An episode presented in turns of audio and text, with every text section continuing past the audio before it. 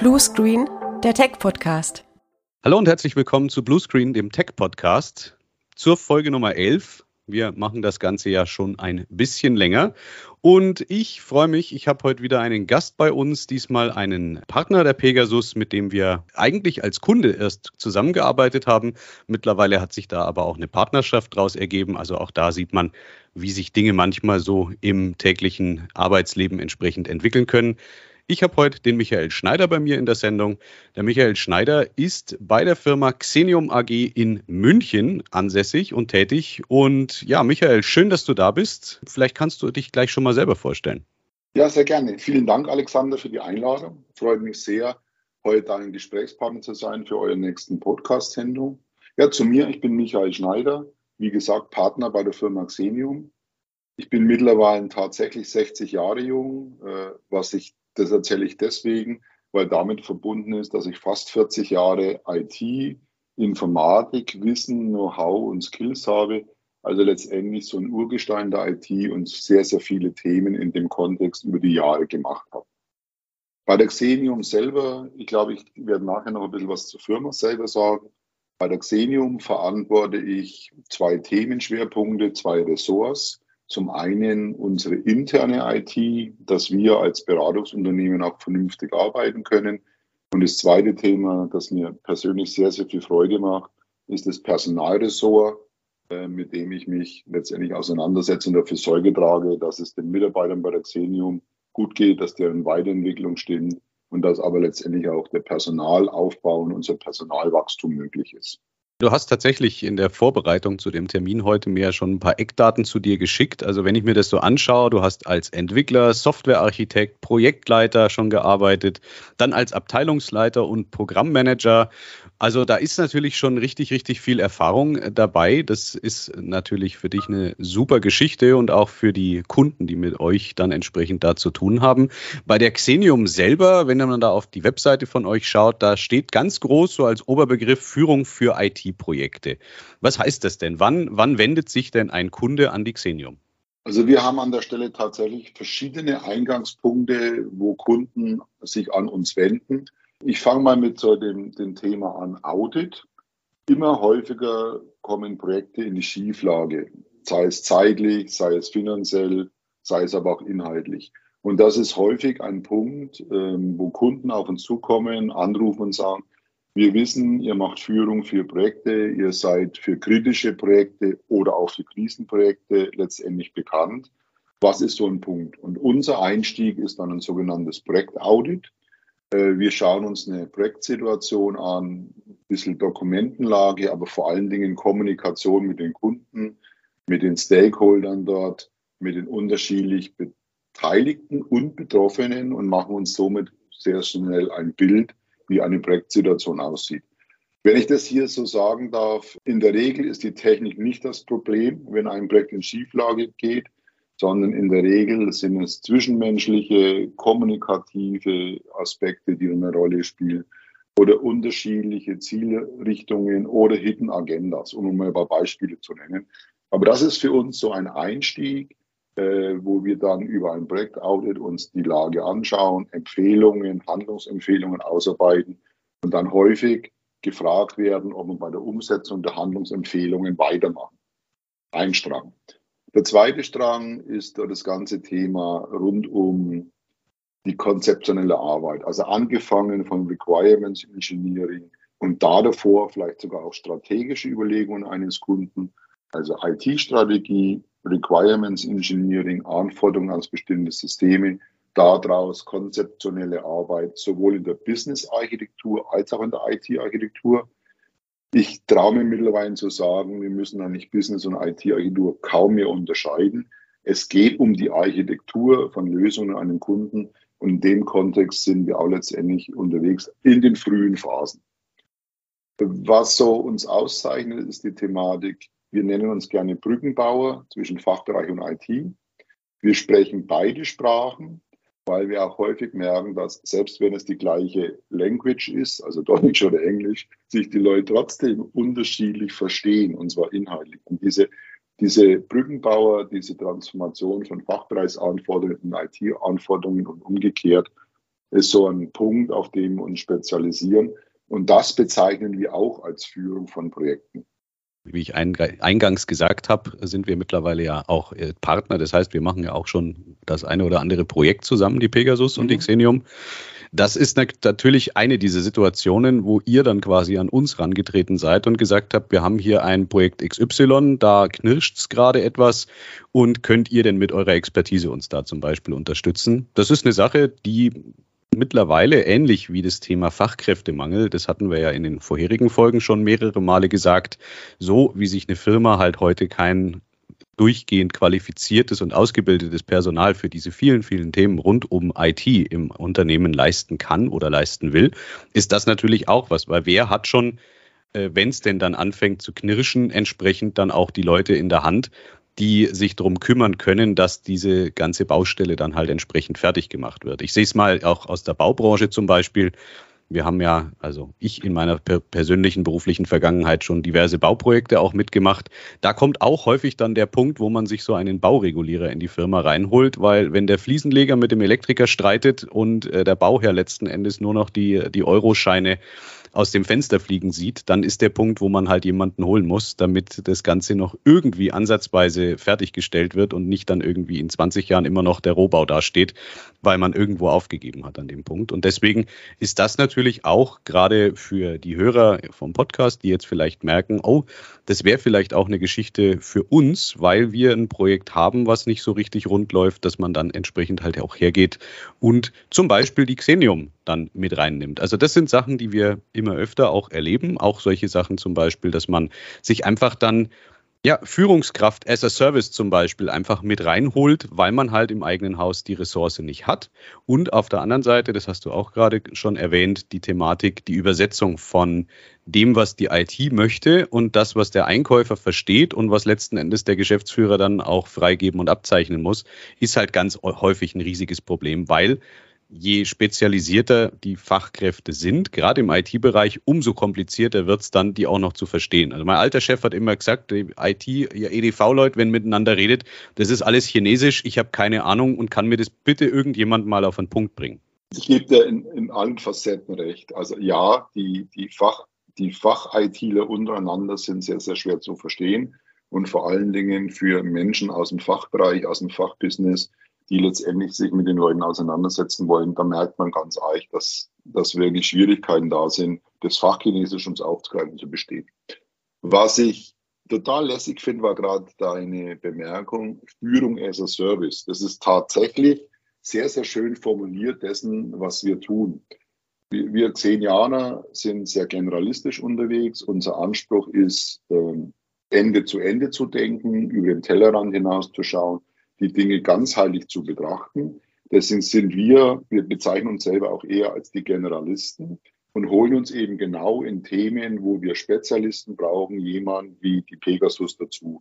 Und das macht eigentlich auch den Charme aus, dass wir den Mix aus Generalisten mit Spezialisten zum Wohle unserer gemeinsamen Kunden zusammenbauen und damit die Projektteams äh, so formen können, dass wir, ich sage mal, einen hohen Profit mit einem vernünftigen Aufwand für die Kunden ermöglichen können. Vielleicht noch an der Stelle zwei Zahlen. Wir sind aktuell um die 50 Berater, festangestellte Berater bei der Xenium AG. Und gleichzeitig habe ich, das darf ich auch erwähnen, noch einmal fast aktuell 30 Kollegen und Kolleginnen aus unserem Netzwerk an Bord für Projekte, die uns letztendlich in Spezialfragen oder in Themen, die wir dann abdecken können, unterstützen. Und so entsteht äh, letztendlich für unsere Kunden der maximale Nutzen. Was ist denn aktuell so ein Thema bei euch, was euch insbesondere gerade speziell, vielleicht auch jetzt seit äh, Beginn der Pandemie besonders beschäftigt? Also ich sage mal, wenn man mit, der, mit, dem Thema Pandemie mal anfängt, äh, es hat uns interessanterweise nicht uns als Xenium wirklich massiv beschäftigt, aber viele unserer Kunden. Das war das genau das Thema Umstellen von der Arbeit im Büro auf mobiles Arbeiten. Wir selber als Beratungshaus sind grundsätzlich mobiles Arbeiten gewöhnt. Wir hatten sowohl die technische Ausstattung als auch die Softwarekomponenten, als auch die vertragliche Grundlage, überall arbeiten zu können. Äh, aber was wir gemerkt haben, eben mit dem Beginn der Pandemie vor zwei Jahren, ähm, dass viele unserer Kunden sich mit dieser Thematik mobilem Arbeiten in keinster Weise auseinandergesetzt haben. Und da war es auch ein Stück weit letztendlich ähm, schnelle Lösungen anzubieten, wie man miteinander Projekte weitermachen kann, auch dann, wenn man nicht mehr vor Ort sein kann. Das war betrachtet aus der Kundenperspektive eine große Herausforderung. Für uns selber, weil wir es grundsätzlich unsere Arbeit so aufgesetzt haben, war es nicht so schlimm. Was, was jetzt aktuell, äh, glaube ich, der entscheidende Punkt ist, ähm, ist die Form, wie wir die Arbeitswelt, die sich jetzt in den letzten zwei Jahren auf Teams und Zoom, um mal zwei Produkte zu nennen, äh, Webex können wir noch dazu nehmen, um da neutral zu bleiben, äh, so verlagert hat, jetzt wieder in ein Maß zurückzukommen, dass man sagt, hey, wir machen wieder Dinge vor Ort, wir machen wieder Dinge gemeinsam und wir gehen wieder in den persönlichen Dialog. Also der eine Straßengraben war ja der, wir muss fünf Tage die Woche vor Ort sein. Der andere Straßengraben ist, man sieht sich überhaupt nicht mehr und macht nur noch alles digital. Und jetzt einen Weg zu finden, möglichst wenig vor Ort zu sein, aus diversen Gründen. Das ist natürlich Zeit, das ist Geld, das ist aber auch Umweltthemen. Die Reiserei war ja auch letztendlich äh, für unsere Umwelt nicht immer das Beste, wurscht ob Auto oder Flugzeug oder Bahn oder whatever.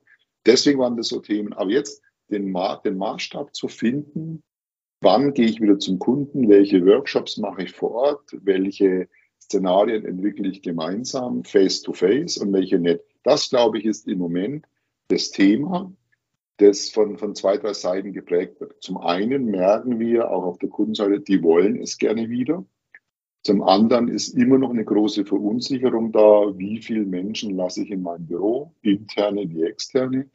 Und, und diese Thematik, diese Unsicherheit, die wir aktuell haben, die zu managen und wieder hinzuführen, ich sage mal zu einem hybriden Arbeiten hinzuführen, das ist so eine der großen Herausforderungen, die wir gerade haben. Und je größer der Kunde, also ich sage mal, desto näher am DAX, desto schwieriger ist es in den Unternehmen, wirklich persönliche Kontakte und persönliche Workshops und persönliche Themen wieder zu machen. Bei Mittelständler ist es heute wieder einfacher. Wir hatten das ja auch in der Folge 10 schon das Thema in dem Interview mit der Hanne Philipp, diese, diese Form der hybriden Zusammenarbeit. Äh, wann, wann bin ich tatsächlich dort? Wann mache ich das Ganze online? Das ist natürlich ein Riesenproblem. Also äh, bin ich völlig bei dir. Wir sehen das auch bei unseren Schulungen. Ich würde natürlich am liebsten die Schulungen wieder vor Ort halten bei unseren Kunden. Aber da kommt natürlich eben genau dann das zum Tragen. Wenn die Hälfte der Teilnehmer online ist, dann ist die Frage, wo ist dann auch der, der Effekt zum Beispiel für mich, ähm, irgendwie jetzt durch ja. die halbe Bundesrepublik zu fahren, da entsprechend äh, teuren Diesel zu verbrennen oder teures Benzin oder Flugzeugtreibstoffe äh, oder irgendwas, wenn dann sowieso die Hälfte der Teilnehmer nicht vor Ort ist. Insofern ist es natürlich auch für uns der Spagat an der Stelle. Wie halte ich jetzt dann am besten zum Beispiel das Thema Wissenstransfer? Auf lange Sicht wird es bei hybriden Arbeiten bleiben, gehe ich davon aus, aber die Konzepte fehlen. Wir haben auch letztendlich äh, Erfahrungen dazu gemacht, dass eben, wie soll ich das ausdrücken, dass hybride Meetings so zwei Drittel sind in einem Raum, ein Drittel ist dazugeschaltet, dass die, die zugeschaltet sind, tatsächlich auch ein Stück abge abgeschottet sind in dem Dialog. Vor allen Dingen das, was mit Körpersprache und was mit, mit, mit den Augen passiert, was ich so an, an Mimik und Gestik miterlebe in den Meetings, sind für die, die nur zugeschaltet sind, vollkommen untransparent. Und das ist tatsächlich nicht so sonderlich gut. Deswegen finde ich, sollte man wirklich darauf achten, solche Meetings, sei es Workshops oder sowas, oder auch strategische Überlegungen oder gemeinsame Next Steps zu entwickeln, dann sollten die Leute beieinander sein. Oder man macht es konsequent tatsächlich äh, ohne Anwesenheit, weil dann ist die Form eine andere. Dann haben wir halt so eine PowerPoint, dann ist halt alles vorher aufgeschrieben, dann geht man so eine PowerPoint-Struktur durch und jeder, der will, macht seine Beiträge dazu. Das ist ein anderes, eine andere Form. Informationen auf den Weg gehen, Dialog und Diskussion finde ich in der persönlichen Konstellation viel, viel effektiver, effizienter und damit auch in Summe erfolgreicher. Das Thema geht ja schon los damit, wer hat seine Kamera an und wer hat die Kamera nicht an. Egal ob ich jetzt rein online oder in einem hybriden Meeting bin. Da gibt es natürlich die verschiedensten. Ansätze, da auch entsprechend ranzugehen, sei es jetzt durch Metaverse oder Altspace und was es alles gibt. Wobei, da bin ich der Meinung, äh, dass die unsere Kunden mit einer VR-Brille in einem Meeting teilnehmen, das ist noch ziemlich weit weg. Und das ist, glaube ich, auch gerade in Deutschland ein kulturell schwieriges Thema, dass genau. wir die Leute in die Richtung bringen, dass sie dann ausschließlich so nur noch in der virtuellen Umgebung sich dann treffen. Ja. Wir haben tatsächlich auch äh, einen Kunden, der hat die Kamera verboten, aber rein aus Bandbreitengründen. Das war einer, der aus der reinen Arbeit vor Ort kam und für den war natürlich die Umstellerei extrem intensiv, arbeitsintensiv, auch kostenintensiv, weil wenn ich halt nur noch Desktops hatte und jetzt schlagartig Laptops brauche, dann ist es letztendlich auch mit Investitionen verbunden. Aber dort gilt im Moment aus rein, also aus angeblich vordergründig, aus reiner Bandbreitenthematik Kamera aus. Das heißt, wir sind dort mit Leuten äh, unterwegs, die wir teilweise noch nicht wirklich gesehen haben. Kann man machen, ist aber nicht die beste Variante, kritische IT-Projekte zu führen. Das bringt uns im Prinzip auch eigentlich gleich rund um dieses Thema Herausforderungen im Zusammenhang mit der Digitalisierung direkt ins Thema rein, weil das ist mhm. natürlich leider auch noch in äh, Deutschland ein Riesenproblem. Ähm, ich habe es äh, auch schon mal, glaube ich, im Podcast gesagt, in äh, Osteuropa, da hat jeder Baum einen besseren Internetanschluss als viele Firmen in Deutschland. Äh, ist natürlich auch eine ziemliche Herausforderung, dass man äh, hier dann entsprechend die Technik halt auch zur Verfügung hat, um diese ganzen Dinge zu tun. Also wir haben immer noch Kunden, die mit einem, mit einem synchronen 20 Mbit Anschluss versuchen zu arbeiten. Da ist dann auch der Weg in die Cloud an der Stelle halt schon mal verbaut, weil ich kann nicht mit solchen schmalbandigen Anschlüssen, vor allem weil es ja dann gerade bei Teams halt auch um Upload geht. Das ist ja nicht nur, ich konsumiere äh, Inhalt, sondern wie du gerade sagst, Kamera aus, weil Bandbreite. Ich, ich liefere ja auch Content in die Cloud in dem Moment, wo ich mein Gegenüber äh, die Kamera und mich davor zeige. Und das ist natürlich schon noch äh, eine, eine weitere Hürde, die wir hier an der Stelle haben. Das, ich meine, das fängt ja schon mit unserem Mobilfunknetz an in Deutschland. Wir haben ja wenn ich mit dem Auto unterwegs bin, ich fahre immer noch kilometerweise durch Gegenden, wo ich einfach gar kein Mobilfunknetz habe. So wie die Bandbreiten in den Unternehmen teilweise nicht auf State of the Art sind, haben wir auch im Mobilfunk in Deutschland immer wieder Lücken. Das kommt dann in keinem anderen europäischen Land, geschweige denn Overseas vor. Äh, aber ja, mit den Themen kämpfen wir und mit den Themen kämpfen auch Kunden. Aber Bandbreite kann man lösen. Ich glaube, das Thema, wenn wir schon, weil du das Stichwort Cloud genannt hast, wenn wir über Cloud-Themen sprechen, die ganzen Sicherheitsmaßnahmen, um eine Cloud Computing zu ermöglichen, also weg von On-Promise hin in die Cloud, da sind die, die Anforderungen an, an Sicherheit oder in dem Moment, wo man im Banken- und Versicherungskontext unterwegs auch die Anforderungen einer BaFin so groß, dass ich behaupten würde, die regulatorischen Aspekte sind gravierender als die technischen Aspekte Bandbreite, weil das Bandbreite kann man zur Not mit Geld und Technik beheben.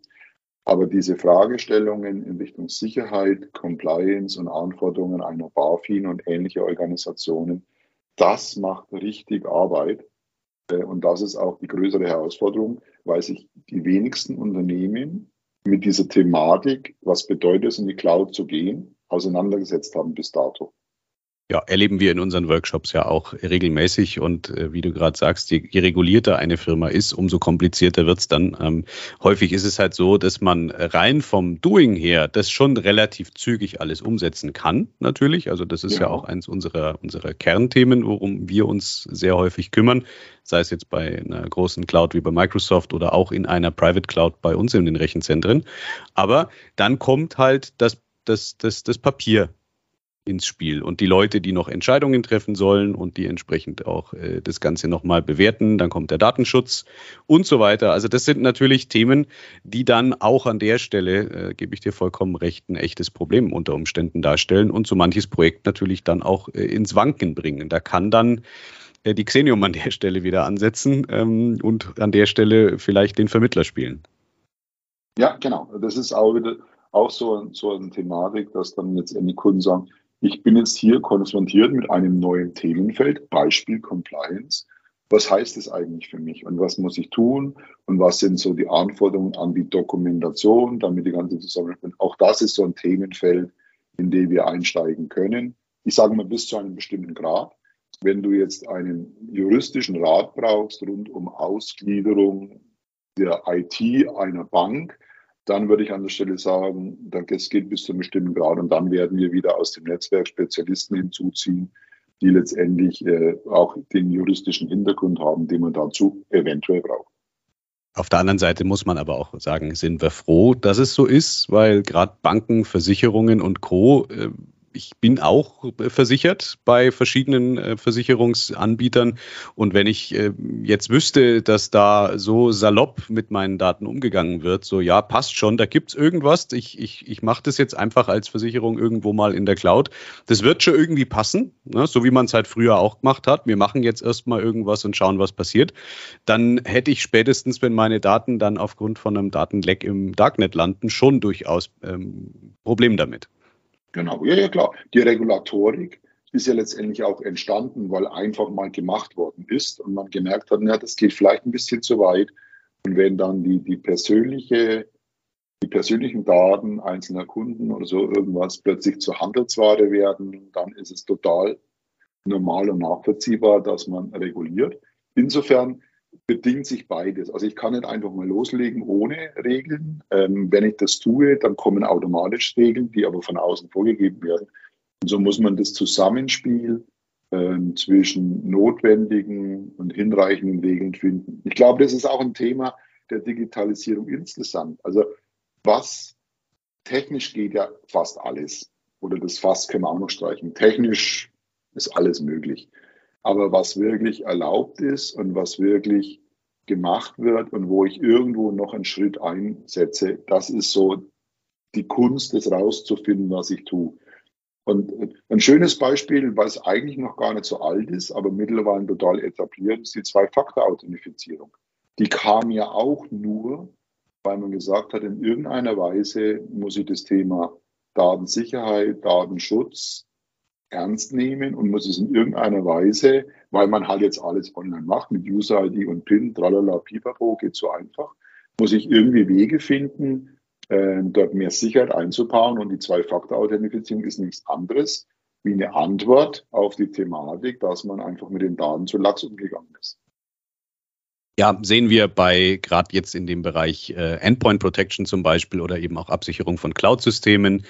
Wir sehen das beim Schwachstellen-Scan. Wir haben das an, an so vielen Stellen, weil man halt natürlich auch sich aus der vermeintlich sicheren Zone seiner Firmennetzwerkumgebung nach außen begibt in die Cloud. Und ja, Office 365 ist super, aber Benutzername, Kennwort reicht halt, wenn ich nichts dagegen tue. Und äh, damit habe ich natürlich dann schon ein ernsthaftes Problem, weil da muss nicht mal der Admin-Account betroffen sein. Das reicht, wenn ein User betroffen ist. Haben wir leider auch schon mehrere Male jetzt erlebt, wo dann auf einmal ähm, entgegen Empfehlungen eine Umgebung nach außen nicht mit äh, Multifaktor oder Zwei-Faktor entsprechend geschützt ist. Und dann schicken die halt wochenlang 10.000 Mails pro Stunde mit diesem kompromittierten Account an ihre Kunden, an ihre Partner, Lieferanten mit Schadcode und Links, die auf Schadcode zeigen. Und es wäre halt so einfach gewesen, es einfach mit Multifaktor abzusichern. Aber da kommt dann halt die menschliche Komponente wieder ins Spiel, weil jetzt müssten die Leute ja irgendeine Form von Authenticator-App zum Beispiel auf dem Smartphone haben oder man müsste eine äh, zusätzliche Komponente wie einen YubiKey dazu noch sich anschaffen, um den äh, zum Einsatz zu bringen. Das sind aber alles Sachen, wenn ich mir den Schmerz hinterher anschaue, wenn es denn wirklich passiert ist, und das wer da jetzt gerade überlegt, ob das bei sich selber vielleicht auch schon passiert ist, dem empfehle ich einen Blick, wenn er bei Microsoft ist, ins Azure Active Directory im Bereich Sicherheit. Da gibt es nämlich einen äh, Bereich zum Thema riskante Anmeldungen. Da vielleicht einfach mal einen Blick drauf werfen, weil unter Umständen sind ja da auch Sessions in Ihrem Tenant äh, aus zum Beispiel Russland. Das ist das, was wir in letzter Zeit ganz häufig sehen. Und wenn man dann den Kunden darauf hinweist, dann wird Zwei-Faktor-Authentifizierung mit der Brechstange eingeführt, was dann natürlich wieder zu Unmut bei den Usern führt. Also auch da das Thema User Adoption könnte man so schön vorbereiten, indem man den Leuten einfach vernünftig erklärt, warum das wichtig ist und auch mal die mhm. möglichen Risiken einfach aufzeigt und dann das Ganze gezielt und in Ruhe einführt, statt zu warten, bis es knallt und dann mit der Brechstange das zu machen und dann am Ende die, die Anwender wieder zu verprellen, weil ja, es ist lästig, dass ich mich häufiger irgendwo nochmal mit einem zusätzlichen Faktor anmelden muss. Ist mir völlig klar. Ist aber nicht nur im Firmenumfeld ein wichtiges Thema, weil wenn ich jetzt äh, im Privaten mich nicht so absichere, das kann ich mittlerweile überall, sei es jetzt bei Facebook oder bei meinem äh, Sony Network Account. Selbst meine PlayStation braucht einen zusätzlichen Faktor, wenn ich die anmelde dann bin ich im Privaten vielleicht äh, kompromittiert, in der Firma nicht, weil möglicherweise gibt es das da schon. Aber wenn ich privat kompromittiert bin, werde ich angreifbar und erpressbar im privaten Umfeld. Und damit hat auch die Firma am Ende vielleicht wieder ein Problem, weil wenn ich als kompromittierter Anwender im Privaten ein interessantes Ziel darstelle, dann bin ich vielleicht auch aufgrund von Erpressung eher dazu bereit, weitere Firmendetails zu verkaufen, weil ich meinen eigenen Hals aus der Schlinge ziehen will. Also das Thema hört nicht auf im Unternehmensumfeld, das zieht sich auch ins Private. Absolut, da bin ich bei dir. Und was, was ganz spannend ist, also wir, wir reden ja heute 2022 über ganz andere Themen wie Multifaktor-Authentifizierung. Aber wenn du ein bisschen zurückdenkst, wir haben vor Jahren unseren Anwendern gesagt, kleb dein Passwort nicht auf die Tastatur und lass es nicht in der obersten Schublade liegen. ja. Es ist, es ist, es ist, so lange ist es noch gar nicht her, aber das ist der gleiche Effekt. Da mussten erst Dinge passieren ähm, damit man sich dort verändert hat. Und ich glaube, heute hat keiner mehr das Passwort 1, 2, 3, 4 und in der obersten Schublade liegen. Aber es ist, es wiederholt sich mit anderen Techniken, mit anderen, aber letztendlich auch mit einer anderen Qualität von Angriffen. Also das, was man heute machen kann, indem man ganze Firmen lahmlegt, indem man die Daten der Firmen, den Zugang sperrt, die, die Erpressungssituationen nehmen ja massiv zu, also die Bedrohungslage nimmt zu vor x Jahren hatten wir halt Blödsinn gemacht und den Mitarbeiter seinen Bildschirm gesperrt und er konnte nicht mehr rein und dann hat das ganze Belegschaft drumherum gelacht. Das war eine Schadensituation eine andere wie heute. Und deswegen bin ich bei dir. Man muss die Leute rechtzeitig informieren, nicht erst, wenn es passiert ist, schnell, schnell, sondern vorher und das Ganze vorausschauender machen. Vorausschauende Thematik, das passt auch wieder in unser Projektgeschäft. Ne? Einfach nicht machen, was jetzt notwendig ist, sondern auch daran denken, was morgen und übermorgen passieren kann in diesen ganzheitlichen Ansätzen, die wir fahren. Ja, ganz oft sind natürlich jetzt auch die Wege in die Cloud ziemlich äh, hoppla hopp gelaufen. Gerade 2020, äh, jeder hat irgendwie versucht, eine Lösung zu finden. Jetzt geht es halt darum, diese Lösungen, die dort damals eingeführt worden sind und die zu vielen Teilen immer noch da sind, halt auch so zu betreiben, dass sie halt sicher sind. Also gerade das Thema, dass Microsoft die äh, Teams-Lizenzierung für ein halbes Jahr komplett kostenlos gemacht hat, war natürlich für Microsoft ein riesiger Treiber. Die haben mhm. dadurch natürlich eine, eine Masse an Usern bekommen und an an Kunden. Auf der anderen Seite kommt jetzt halt dann genau der Punkt, man ist halt da trotzdem auf einem Auge mindestens blind häufig als Firma, weil man gar nicht weiß, wo werden die Daten denn verarbeitet, wie sind meine Accounts abgesichert und so weiter. Wenn es da noch eine Anbindung ans Unternehmen gibt, zum Beispiel durch einen Azure AD Connect, dass dann auch noch die Kennwortsynchronisierung da ist, das ist jetzt eigentlich die große Kunst, da Ordnung reinzubringen in das, was seinerzeit einfach notgedrungen und in dem Chaos der 2020er halt entstanden ist, halt so zu regulieren, dass es halt dann auch wieder den Ansprüchen genügt. Und das betrifft jetzt nicht nur Banken und Versicherungen und BaFin-Unternehmen, Unternehmen, sondern das betrifft alle. Und das ja. ist auch das, was wir jetzt durch den äh, verstärkten Umzug zum Beispiel zum äh, Defender Framework von Microsoft ganz häufig sehen. Die Firmen denken, sie sind einigermaßen sicher.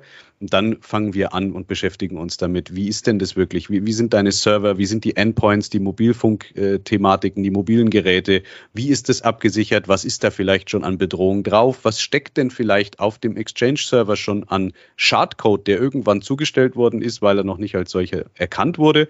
Da gibt's Tools, da gibt's Möglichkeiten, die kosten alle nicht viel Geld, um auch zum Beispiel das Thema nachträgliches Löschen von einer bereits zugestellten Mail, weil halt Schadcode drin war, oder einen eine äh, Art von Endpoint oder Security Engine, die halt auch meine Archive zum Beispiel mal durchsucht. Weil das ist das natürlich das Allerbeste. Ich archiviere eine Mail äh, vor acht Jahren, dann brauche ich die wieder, hole sie aus dem Archiv und verschlüssel mir die ganze Firma, äh, weil halt keine Komponente da war, die auch das, was ins Archiv wandert, nochmal zusätzlich auf Schadcode prüft.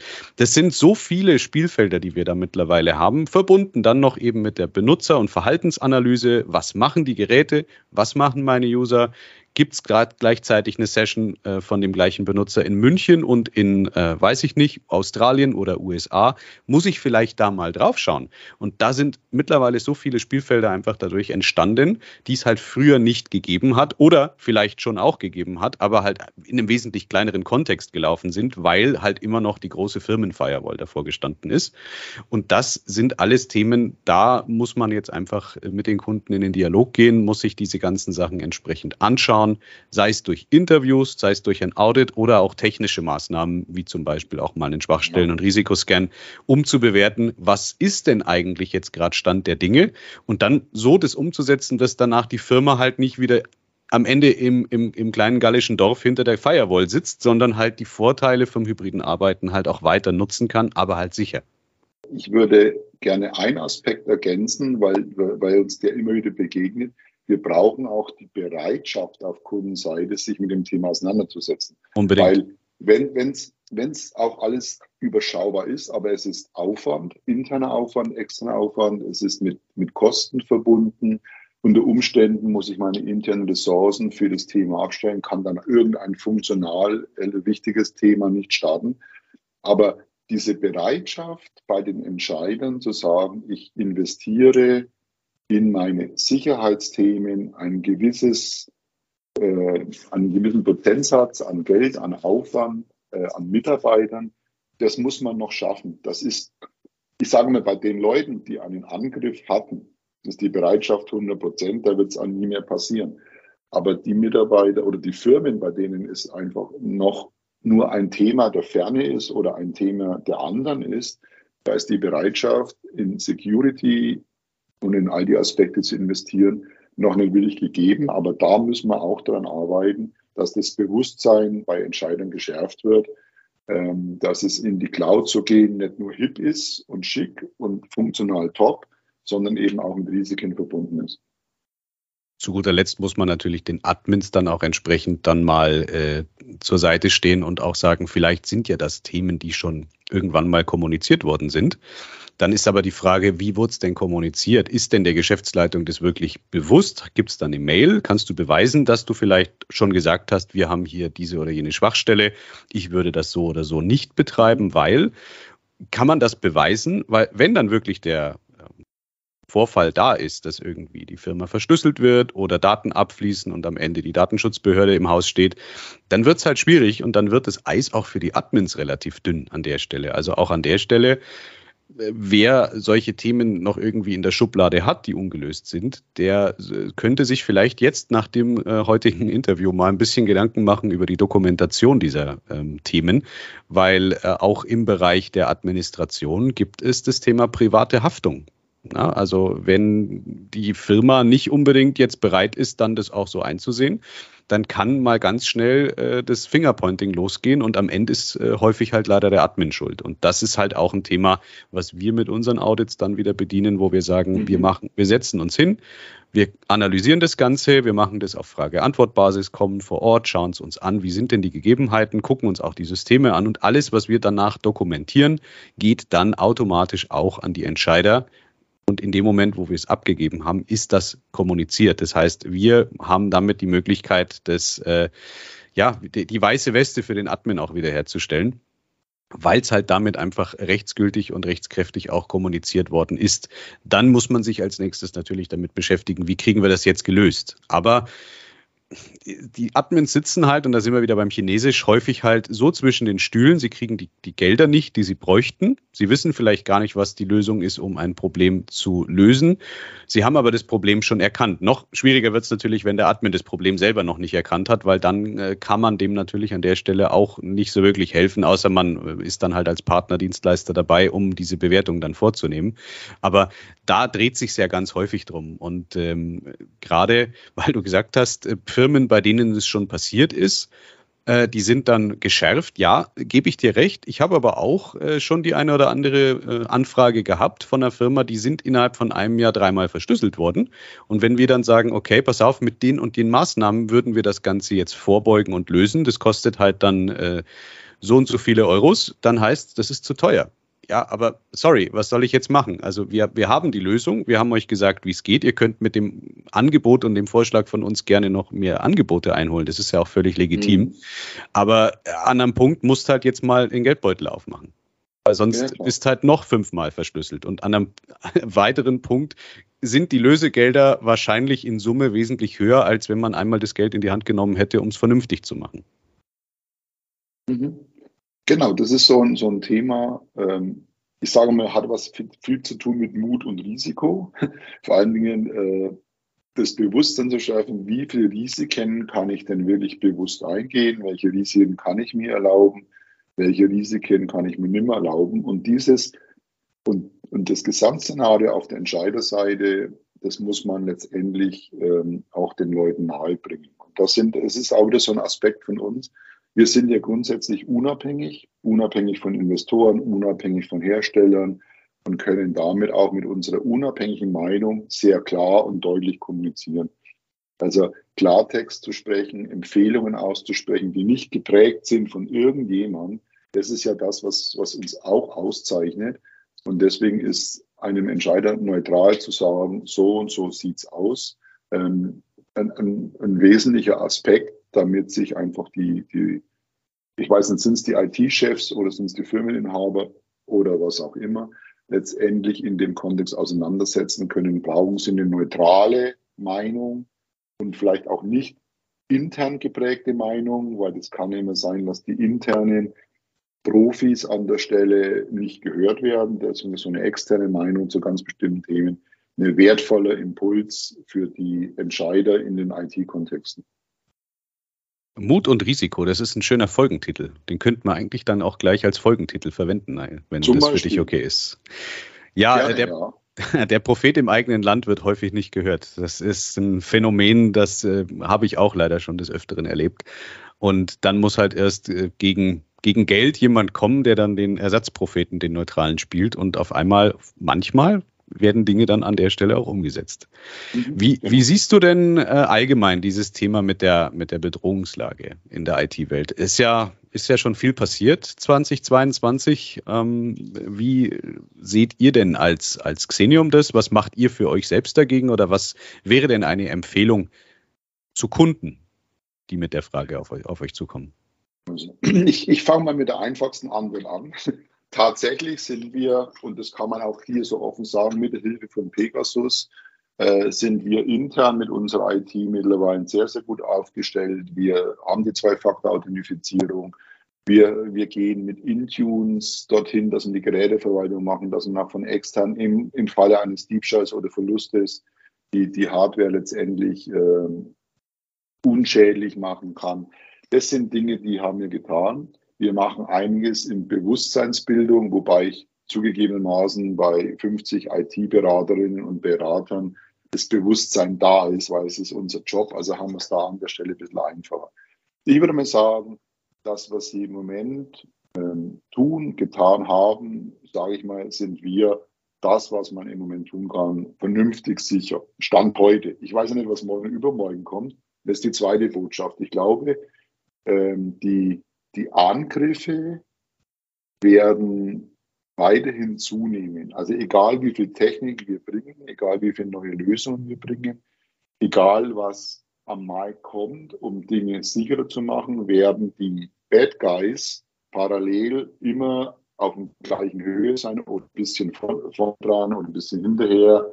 Also das ist ein, ein Wettlauf und das Thema Angriffe von außen, weil die Daten interessant sind oder weil ich Erpressung machen will oder vielleicht auch, weil ich ein Unternehmen einfach ruinieren will, damit ich die Marktanteile habe. Das ist ja alles Mögliche drin, bis hin zu reiner Spionage, äh, um rauszukriegen, wie die Produktentwicklung hier läuft, um nachzubauen. Also Beweggründe gibt es genug. Äh, Security-Themen und Cyber-Security-Themen werden einfach weiter bleiben. Und ich glaube, man muss das Thema zunehmend ernster nehmen oder in der Priorität weiter hochfahren. Ähm, einfach deswegen, weil die Ideen, wie man angreifen kann, auch zunehmen. Was ja. letztendlich morgen übermorgen kommt, das weiß ich nicht. Ich weiß nicht, wahrscheinlich wisst ihr es genauso wenig. äh, aber das, was kommt, ja. wissen wir. Wir wissen es natürlich nicht. Ja, genau. Wir also wissen es nicht ganz nicht, klar. Aber wir wissen das, was kommt. Wir wissen, ja, dass richtig. es nicht stehen bleibt. Richtig. Man kann mal so ein bisschen Zahlen einfach, äh, um das vielleicht noch zu verdeutlichen, in den Raum werfen. Ich habe mir gerade mal parallel dazu unseren äh, BSI-Lagebericht zur IT-Sicherheit 21 hergeholt. Mhm. Und ähm, alleine das Thema, wie viele Schadprogrammmeldungen und Infektionen von 2020 zu 21 da waren, das hat sich verdoppelt. Also 2020 waren es 7 Millionen, in 21 schon 14,8 Millionen. Jetzt durch das ganze Thema mit äh, Osteuropa und Russland wird das Ganze nochmal dramatisch ansteigen, bin ich mir ziemlich sicher, für 22. Wenn man sich äh, einfach auch mal das Geld dahinter überlegt. Also in Zahlen verliert die weltweite Gemeinschaft drei Millionen US-Dollar. Auch die Zahl ist mittlerweile wahrscheinlich wesentlich höher durch Cybercrime. Da ist ein richtiges Business dahinter. Also die, die Frage, die halt häufig bei uns kommt, ja, warum machen die Leute das denn? Ist denen langweilig? Und dann sagen, nee, es geht wie immer nur ums Geld. Und wenn ich als, als unterbezahlter Mensch, der aber eine gute Ausbildung hat, das ist jetzt nicht mal nur so auf diese, diese typischen Regionen, irgendwie Asien, Indien und so weiter auf äh, drüber zu stülpen, sondern das geht auch in den, in den westlichen Ländern so. Ja, Corona hat eine Menge Arbeitsplätze gekostet und äh, wer halt bis äh, zur Pandemie sich schon irgendwie auch ein Leben aufgebaut hat, der will halt auch weiterhin ein Leben haben, sein Häuschen und vielleicht zwei Autos und einen, einen Webergrill im Garten. Der überlegt sich dann schon, was kann ich denn jetzt dagegen tun, damit ich nicht arbeitslos bin? Hm, schon äh, irgendwie im Bewerbungstraining Trauma, 200 Bewerbungen geschrieben, jeder sagt nö. Ja, dann äh, überlege ich mir vielleicht mal vom, wenn ich es technisch drauf habe, vom Whitehead halt zum Blackhead zu wechseln und äh, fange halt an, mich an den ganzen vielen Frameworks zu bedienen, weil das ist ja häufig ja auch so, das braucht ja keine großartigen Programmierskills heute mehr, ja. Also eine, eine, eine Datei zu manipulieren, zu verändern mit Schadcode, so dass es halt einfach aufgrund des Hashes nicht von den gängigen AV-Produkten äh, sofort erkannt wird, das ist überhaupt keine große Geschichte. Also es ist erschreckend einfach wie schnell man hier auch einfach an eine Lösung kommt, die ich dann halt mal einfach lostrete. Dann baue ich mich äh, irgendwo ähm, in ein Botnetz mit rein, vielleicht hänge ich mich aber auch an Informationen ran, die es schon gibt, an öffentlich verfügbare Informationen. Also wir haben letztes Jahr alleine 144 Millionen neuer Schadprogrammvarianten gehabt. Das ist genau das. Ich manipuliere das Ding minimal. Die ähm, kostenlosen oder günstigen Antivirusprodukte erkennen das schon nicht und dann ist es durch. Also ist, das Ganze lebt halt von Streuung. Ne? Also weniger die gezielten Angriffe, also ein gezielter Angriff sowas wie dieser CEO-Fraud, wo ich dann auch anrufe als Angreifer und vorher ein bisschen Storytelling mache, mache vielleicht auch Name-Dropping, indem ich dann quasi damit behaupte, Leute zu kennen, damit auch einfach ein, ein Bewusstsein bei den Leuten ähm, erwecke, dass ich schon vertraut bin mit dem Unternehmen und den Leuten, die da arbeiten. Das ist nochmal eine ganz andere Hausnummer. Aber so dieses reine mit der Schrotflinte Schadcode in die Welt rausschießen, das funktioniert halt einfach. Und da ist richtig Geld mit verdient. Und das ist halt auch einfach der Grund, warum das so äh, äh, wahnsinnig wichtig ist, dass man sich hier entsprechend schützt und auch hier wieder den Leuten auch erklärt, was da passiert. Ja, ist immer wieder im privaten Umfeld. Hilft mir nichts, wenn mein Mitarbeiter sehr, ähm, sehr bewusst mit den Mails zum Beispiel umgeht in der Firma, aber im Privaten halt irgendwo in seinem Google Mail Account oder so einfach überall raufklickt, weil ist ja, bin ja nur ich privat. Was wollen die schon mit meinen Daten? Das ist genau, genau. die Situation. Ja. Da bin ich bei dir, gebe ich dir recht. Und trotzdem möchte ich aber an der Stelle ergänzen, ist es keine Lösung, sich nicht mit Digitalisierung auseinanderzusetzen. Also zu sagen, dann bleibe ich halt bei meinem Papier und bei meinem Faxgerät. Das ist halt auch keine Lösung mehr. Also tatsächlich müssen wir uns als, als Mensch, als Firma, als Gesellschaft, als Industrienation diese Thematik stellen weitermachen, Digitalisierung machen, Prozessoptimierung, Prozessautomatisierung, wohl wissend, dass die Gefahr genauso zunimmt wie die Automatisierung. Aber das ist halt ein Stück Komplexität unserer Situation und trotzdem gebe ich Ihnen den Rat, bloß nicht stehen bleiben, sondern will ich mit den Themen weitermachen, ähm, weil wir ohne diese digitalen Aspekte gar nicht mehr rumkommen. Zum einen, weil wir das Personal nicht haben, zum anderen, weil Unternehmen im Vergleich dann einfach zu langsam werden würden und damit den Markt nicht mehr erreichen. Also insofern ist es Fluch und Segen und wir müssen uns dem Thema stellen. Und die Botschaft ist, mach es, aber denk an all die äh, Security-Aspekte, die da parallel eine Rolle spielen bei diesem IT-Projektgeschäft. Passt wieder zu Mut und Risiko an der ja, Stelle. Genau. Genau. definitiv. Was glaubst du denn, wie geht denn die Reise weiter? Also natürlich, wir haben es gerade schon gesagt, es weiß keiner, was morgen ist, aber wie wird sich denn unsere Arbeits- und im speziellen IT-Welt so die nächsten fünf bis zehn Jahre verändern? Beziehungsweise, was sich verändern muss, haben wir jetzt gerade eigentlich schon gesagt. Die Digitalisierung darf nicht stehen bleiben, aber was glaubst du, was, was kommt da noch? Wie geht es weiter? Also auch da wieder schwer zu antworten, weil ich bin kein Hellseher, aber ich denke anhand ein paar Beispielen, wir können sagen, es wird die, die Vernetzung von Endgeräten wird weiter zunehmen. Also wenn man heute schon sieht, dass ich mit, mit Laptop und iPad und ähm, iPhone und jetzt auch noch Smartwatch im Grunde genommen mehrere Geräte zur gleichen Zeit vollkommen synchron betreiben kann und mir damit einfach es vollkommen in Ordnung ist, ob ich jetzt auf mal eine E-Mail, die, die in meinem E-Mail-Account ist, auf dem iPad beantworte und trotzdem synchron ist mit den anderen Geräten. Das ist was, was ist heute Realität. Und ich glaube, dass diese Vernetzung von Endgeräten noch weitergehen wird. Vielleicht kommt tatsächlich diese Brille dazu, die ein Stück weit, also die Datenbrille, Augmented Reality Aspekte, die ein Stück weit den Zugriff äh, auf die Datenbasis machen, damit ich noch mehr Informationen direkt vor meinem Auge habe. Äh, das kann für mich so ein Thema sein. Ähm, insgesamt werden wir dieses ganze Thema, ich nenne es mal Selbstservice, noch mehr intensivieren. Ich nenne ein Beispiel. Wenn ich heute bei Amazon irgendwas bestelle, bin ich ja der einzige Mensch, der was tut. Ich bestelle es. Das wird im Hintergrund automatisch die Rechnung generiert, es wird der Bezahlvorgang generiert, es wird irgendein Hochregallager an, an Roboter losgeschickt, der holt meine Ware, schmeißt sie in einen Karton, es wird automatisch die Adresse gedruckt, verklebt und das Ding verschickt. Also bin ich bei der Bestellung von einer Ware die, der einzige Mensch. Wenn man das jetzt überträgt auf zum Beispiel Behörden oder, oder Gesundheitssystem, da ist es ja gewiss noch lange nicht so. Und deswegen glaube ich, dass in den Bereichen öffentlicher Dienst und Behörden, nicht nur weil es ein Online-Zugangsgesetz gibt, sondern weil es einfach auch aus Personalmangel angeht, wird der, der Self-Service in manchen Branchen, wo er heute noch nicht so weit ist, deutlich vorwärts gehen. Aber wenn, wenn die Branchen Gesundheit und öffentlicher Dienst an dem Stand wären, wie es heute äh, der Einzelhandel ist oder, der, oder eben die Amazons dieser Welt, dann wäre das schon mal unheimlich viel erreicht und das kann man vielleicht in den nächsten fünf Jahren zu großen Teilen schaffen. Jetzt habe ich gerade Gesundheitssystem erwähnt. Da haben wir natürlich Security und persönliche Daten nochmal extrapoliert und noch viel aggressiver, weil da geht es um, um wirklich persönliche Daten.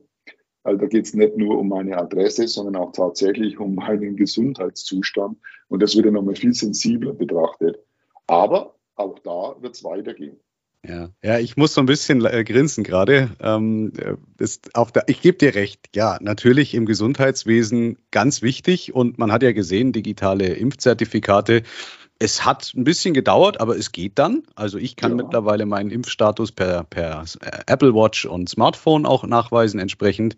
Wenn ich dann aber auf der anderen Seite die Schlagzeile lese, dass die allgemeine Impfpflicht nicht stattfindet, weil wir Papierknappheit haben und deswegen die Krankenkassen diese Briefe nicht schreiben können, dann äh, das sind so Mittelalterprobleme und das ist auch wieder typisch Deutschland. Also muss man leider sagen, das ist sehr deutsch. Mhm. Ja, ja.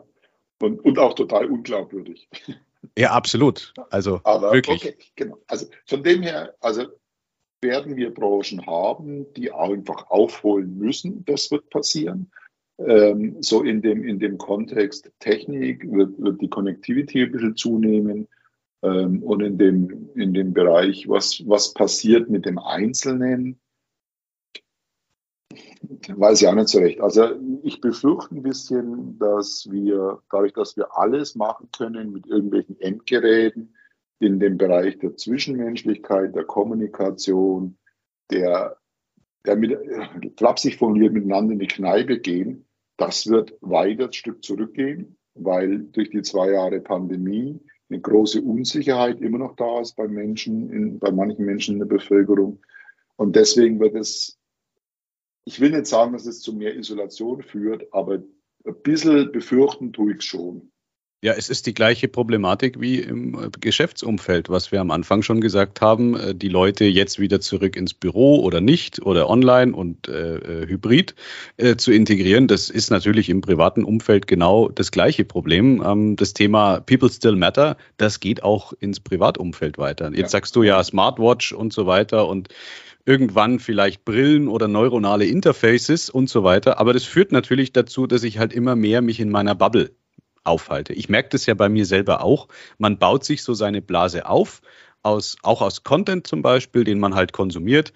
Ähm, ich bin wesentlich weniger draußen, aber alleine das Thema, sich zu verabreden. Wie war es denn früher? Ja, du hast auf dem Schulhof gesagt, also heute Abend äh, 17 Uhr am Sportheim und dann waren alle da. Heute schreibst du drei Wochen lang hin und her, machst noch eine Doodle-Umfrage, könnte denn jetzt da vielleicht passen? Und wenn du dann dort bist, dann kriegst fünf Absagen und hockst dann am Ende alleine da und sagst, ja super. Ne? Also allein diese, diese Möglichkeit halt auch ähm, ähm, einer Cancel Culture entsprechend an der Stelle so schnell zu leben, stellt meiner Meinung nach auch eine große Hürde dar, einfach um entsprechend im zwischenmenschlichen Bereich überhaupt was miteinander zu machen. Mhm, ja. Und äh, diese ganzen äh, Hilfsmittel wie, wie Smartphone und so weiter, das sind ja auch alles nur Krücken. Um mal ehrlich zu sein, du musst es trotzdem noch mitnehmen. Also wenn jetzt du ähm, deine, deine AirPods und deine Uhr und dein Handy nicht dabei hast, bist du offline. Das ist aber mit Sicherheit auch noch ein Thema, wo die Industrie natürlich dran arbeiten möchte, dass man halt äh, noch weniger offline sein kann, was dann aber wiederum dazu fördert, äh, dass es halt dann die Bubble auch wirklich always on und rund um die Uhr gibt. Das ist ja mittlerweile schon tatsächlich Luxus, ne? wenn man sagt, ich bin jetzt mal nicht on und ich bin jetzt einfach nicht erreichbar. Also sich, sich zugestehen, dass das Smartphone einfach mal ein paar Stunden in der Ecke liegt und egal, ob es brummt oder nicht, nicht hinzugehen. Das ist ja auch so ein, ein, im Moment ist der Trend da, wir sind immer erreichbar, alle immer erreichbar, wunderbar, jeder antwortet ständig auf alles sofort. Und die Idee mal zu sagen, ich bin mal eine Zeit lang einfach nicht erreichbar, das ist ja schon wieder fast Luxus. Auf also was Fall. ich damit sagen will, das sind so, so, so notwendig die Digitalisierung ist, so notwendig ähm, Automatisierung und Technik ist, man muss einfach dran denken, dass man es nicht wieder überzieht, weil die, wie soll ich sagen, die negativen Folgen erst dann wieder klar erkannt werden, äh, wenn es schon spät ist. Ja, ganz genau. Ja, wie, wie mit allem. Ähm, wir neigen dazu, die Dinge vollkommen zu übertreiben und äh, zu guter Letzt dann äh, ganz traurig reinzuschauen, äh, sei es jetzt Klimaerwärmung oder Müllprobleme oder, oder, oder. Aber das ist leider, glaube ich, auch ein ziemlich menschliches Thema an der Stelle. Ja, jetzt hast du gerade gesagt, ähm, äh, zur Ruhe kommen. Was machst du denn ganz persönlich für dich? Wie schaffst du es, den Abstand zu bekommen zur Arbeit, zu den vielen Themen, die da so jeden Tag auf dich einprasseln? Okay. Also tatsächlich komme ich durch Aktivität zur Ruhe. Also ich bin leidenschaftlicher Skifahrer in den Wintermonaten. Ich bin gerne mit dem Mountainbike unterwegs. Ich spiele mittlerweile Golf. Ähm, das sind alles Aspekte draußen und Bewegung. Und das ist für mich tatsächlich viel angenehmer, als auf der Couch zu sitzen und zur Ruhe zu kommen. Klar lese ich mal ein Buch oder sowas, gar keine Frage. Aber für mich ist tatsächlich der Ausgleich zu meinem Geschäft der, die Aktivität in der Natur. Und vor allen Dingen das, was mit Bewegung zu tun hat. Skifahren, Mountainbike, Golfen, ähm, total cool. Was ich mittlerweile aufgegeben habe, ist die Windsurferei. Habe ich leidenschaftlich gerne gemacht, aber zum einen bist du immer, bei uns gibt es einfach keinen vernünftigen Wind und Wasser, also hast du immer eine Riesenfahrerei. Da fährst du irgendwo hin, sitzt am Strand und sagst, ich kann nicht weg, weil der Wind kann kommen. Und aus dieser, aus dieser Position habe ich mich ein Stück zurückgezogen und sage, ja, wenn sich die Gelegenheit ergibt, mache ich es, aber ich würde nicht mehr sagen, dass es eins meiner aktiven Hobbys ist. Mhm, okay. Ja, ich wusste also gar nicht, dass du Golf spielst. Ist cool. Ich habe gar nicht gewusst, dass du Golf spielst. Wir müssen mal eine ja, Runde schon gehen. Ein, schon einige Jahre. Das ist ja. äh, tatsächlich super schön, weil das macht den Kopf frei. Du, wenn du dich wirklich aufs Golfen konzentrierst, machst du einen Golf frei. Man kann davon absehen, dass du zehn Kilometer läufst und vier Stunden draußen bist. Also von dem ja. her ist das eine schöne Kombination. Da gilt übrigens die Ausrede auch nicht wirklich. Ich habe keine Zeit zum Golfen. Man das muss stimmt. eigentlich sagen, ich nehme die Zeit nicht zum Golfen. Ähm, und das ist so ein Punkt, äh, sich wirklich die Zeit bewusst nehmen für Ausgleich ist schon gut. Ja, nebenbei Trotzdem, kann man Leute gut kennenlernen beim Golfen. Das habe ich ganz oft schon gemerkt, inklusive sich selbst, ähm, gerade in einer Turniersituation. Da kann der nach außen noch so cool sein, aber äh, wenn er dann äh, tatsächlich schon hart am Rande ist, den Cut zu verpassen, dann siehst du mal, wie die Leute gerade wirklich unter Strom stehen und ja, wie die dann auch ausflippen können. Ja, und da gibt es jetzt dann auch wieder so ein, wir haben vorhin ja über Mut und Wiese gesprochen, da gibt es jetzt wieder so ein wunderschönes deutsches Wort, nennt sich Geduld. ja.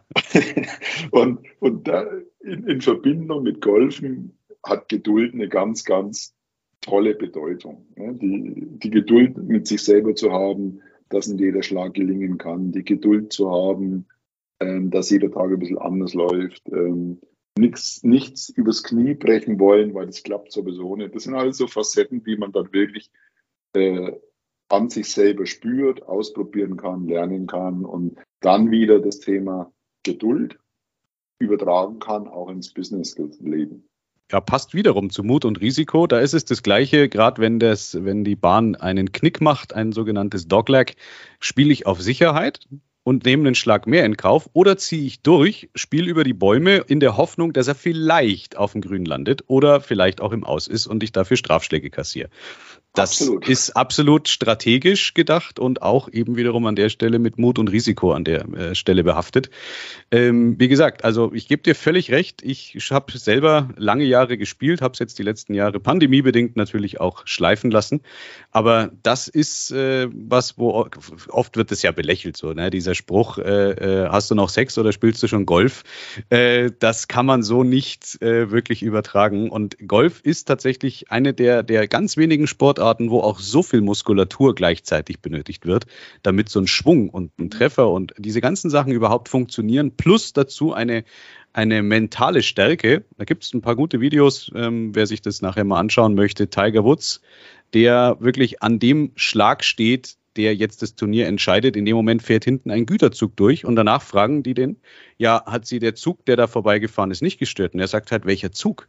Ja, der, der ist so im Fokus, der kriegt überhaupt nicht mit, was um ihn rum passiert. Genau.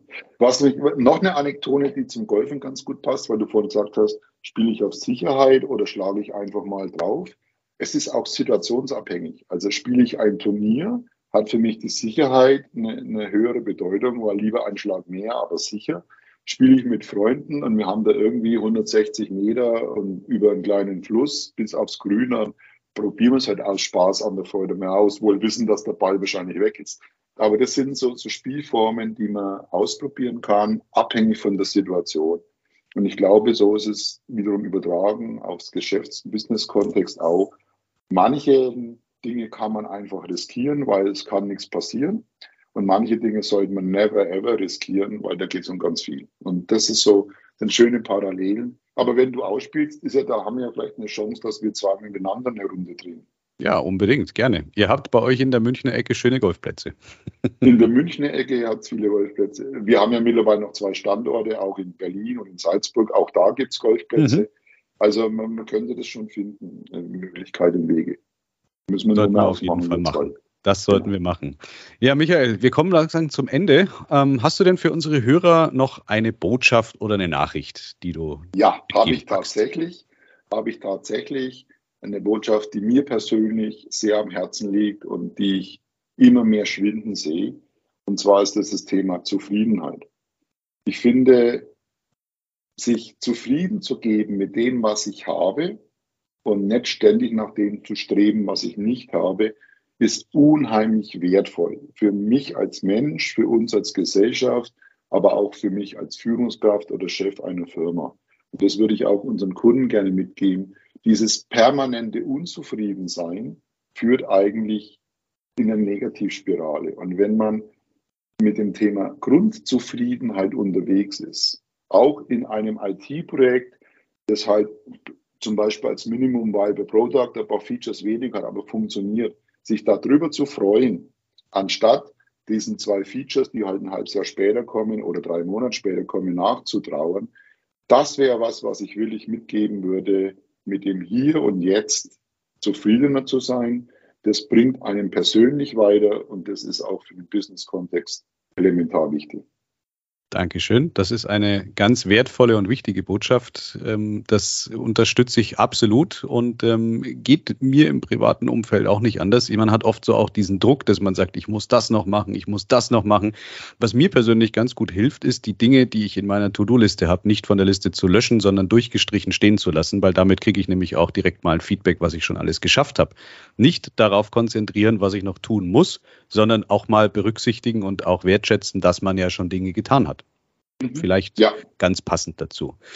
Ja, dann, äh, Michael, vielen Dank erstmal, dass du dir heute die Zeit genommen hast. Auch vielen Dank an die Hörerschaft, dass ihr uns wieder zugehört habt. Wir werden wie immer die äh, Shownotes entsprechend dann auch mit einem äh, Link zur Xenium entsprechend versehen. Da kann man dann auch nochmal an der Stelle sich einen Überblick verschaffen auf der Webseite. Und wenn das jetzt vielleicht für Sie oder für euch an der Stelle interessant gewesen ist, was wir heute hier besprochen haben, gerade in dem Bereich dann von IT-Projekten und Projektsteuerung, dann ist das ja vielleicht für euch genau das Richtige, dass ihr dann auf die Xenium zugeht und euch dort mal meldet.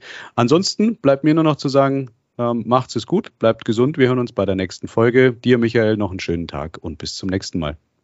Ich danke dir, Alexander. War sehr nett mit dir zu plaudern über total brandaktuelle Themen. Vielen Dank dafür. Bis dann. Tschüss. Tschüss.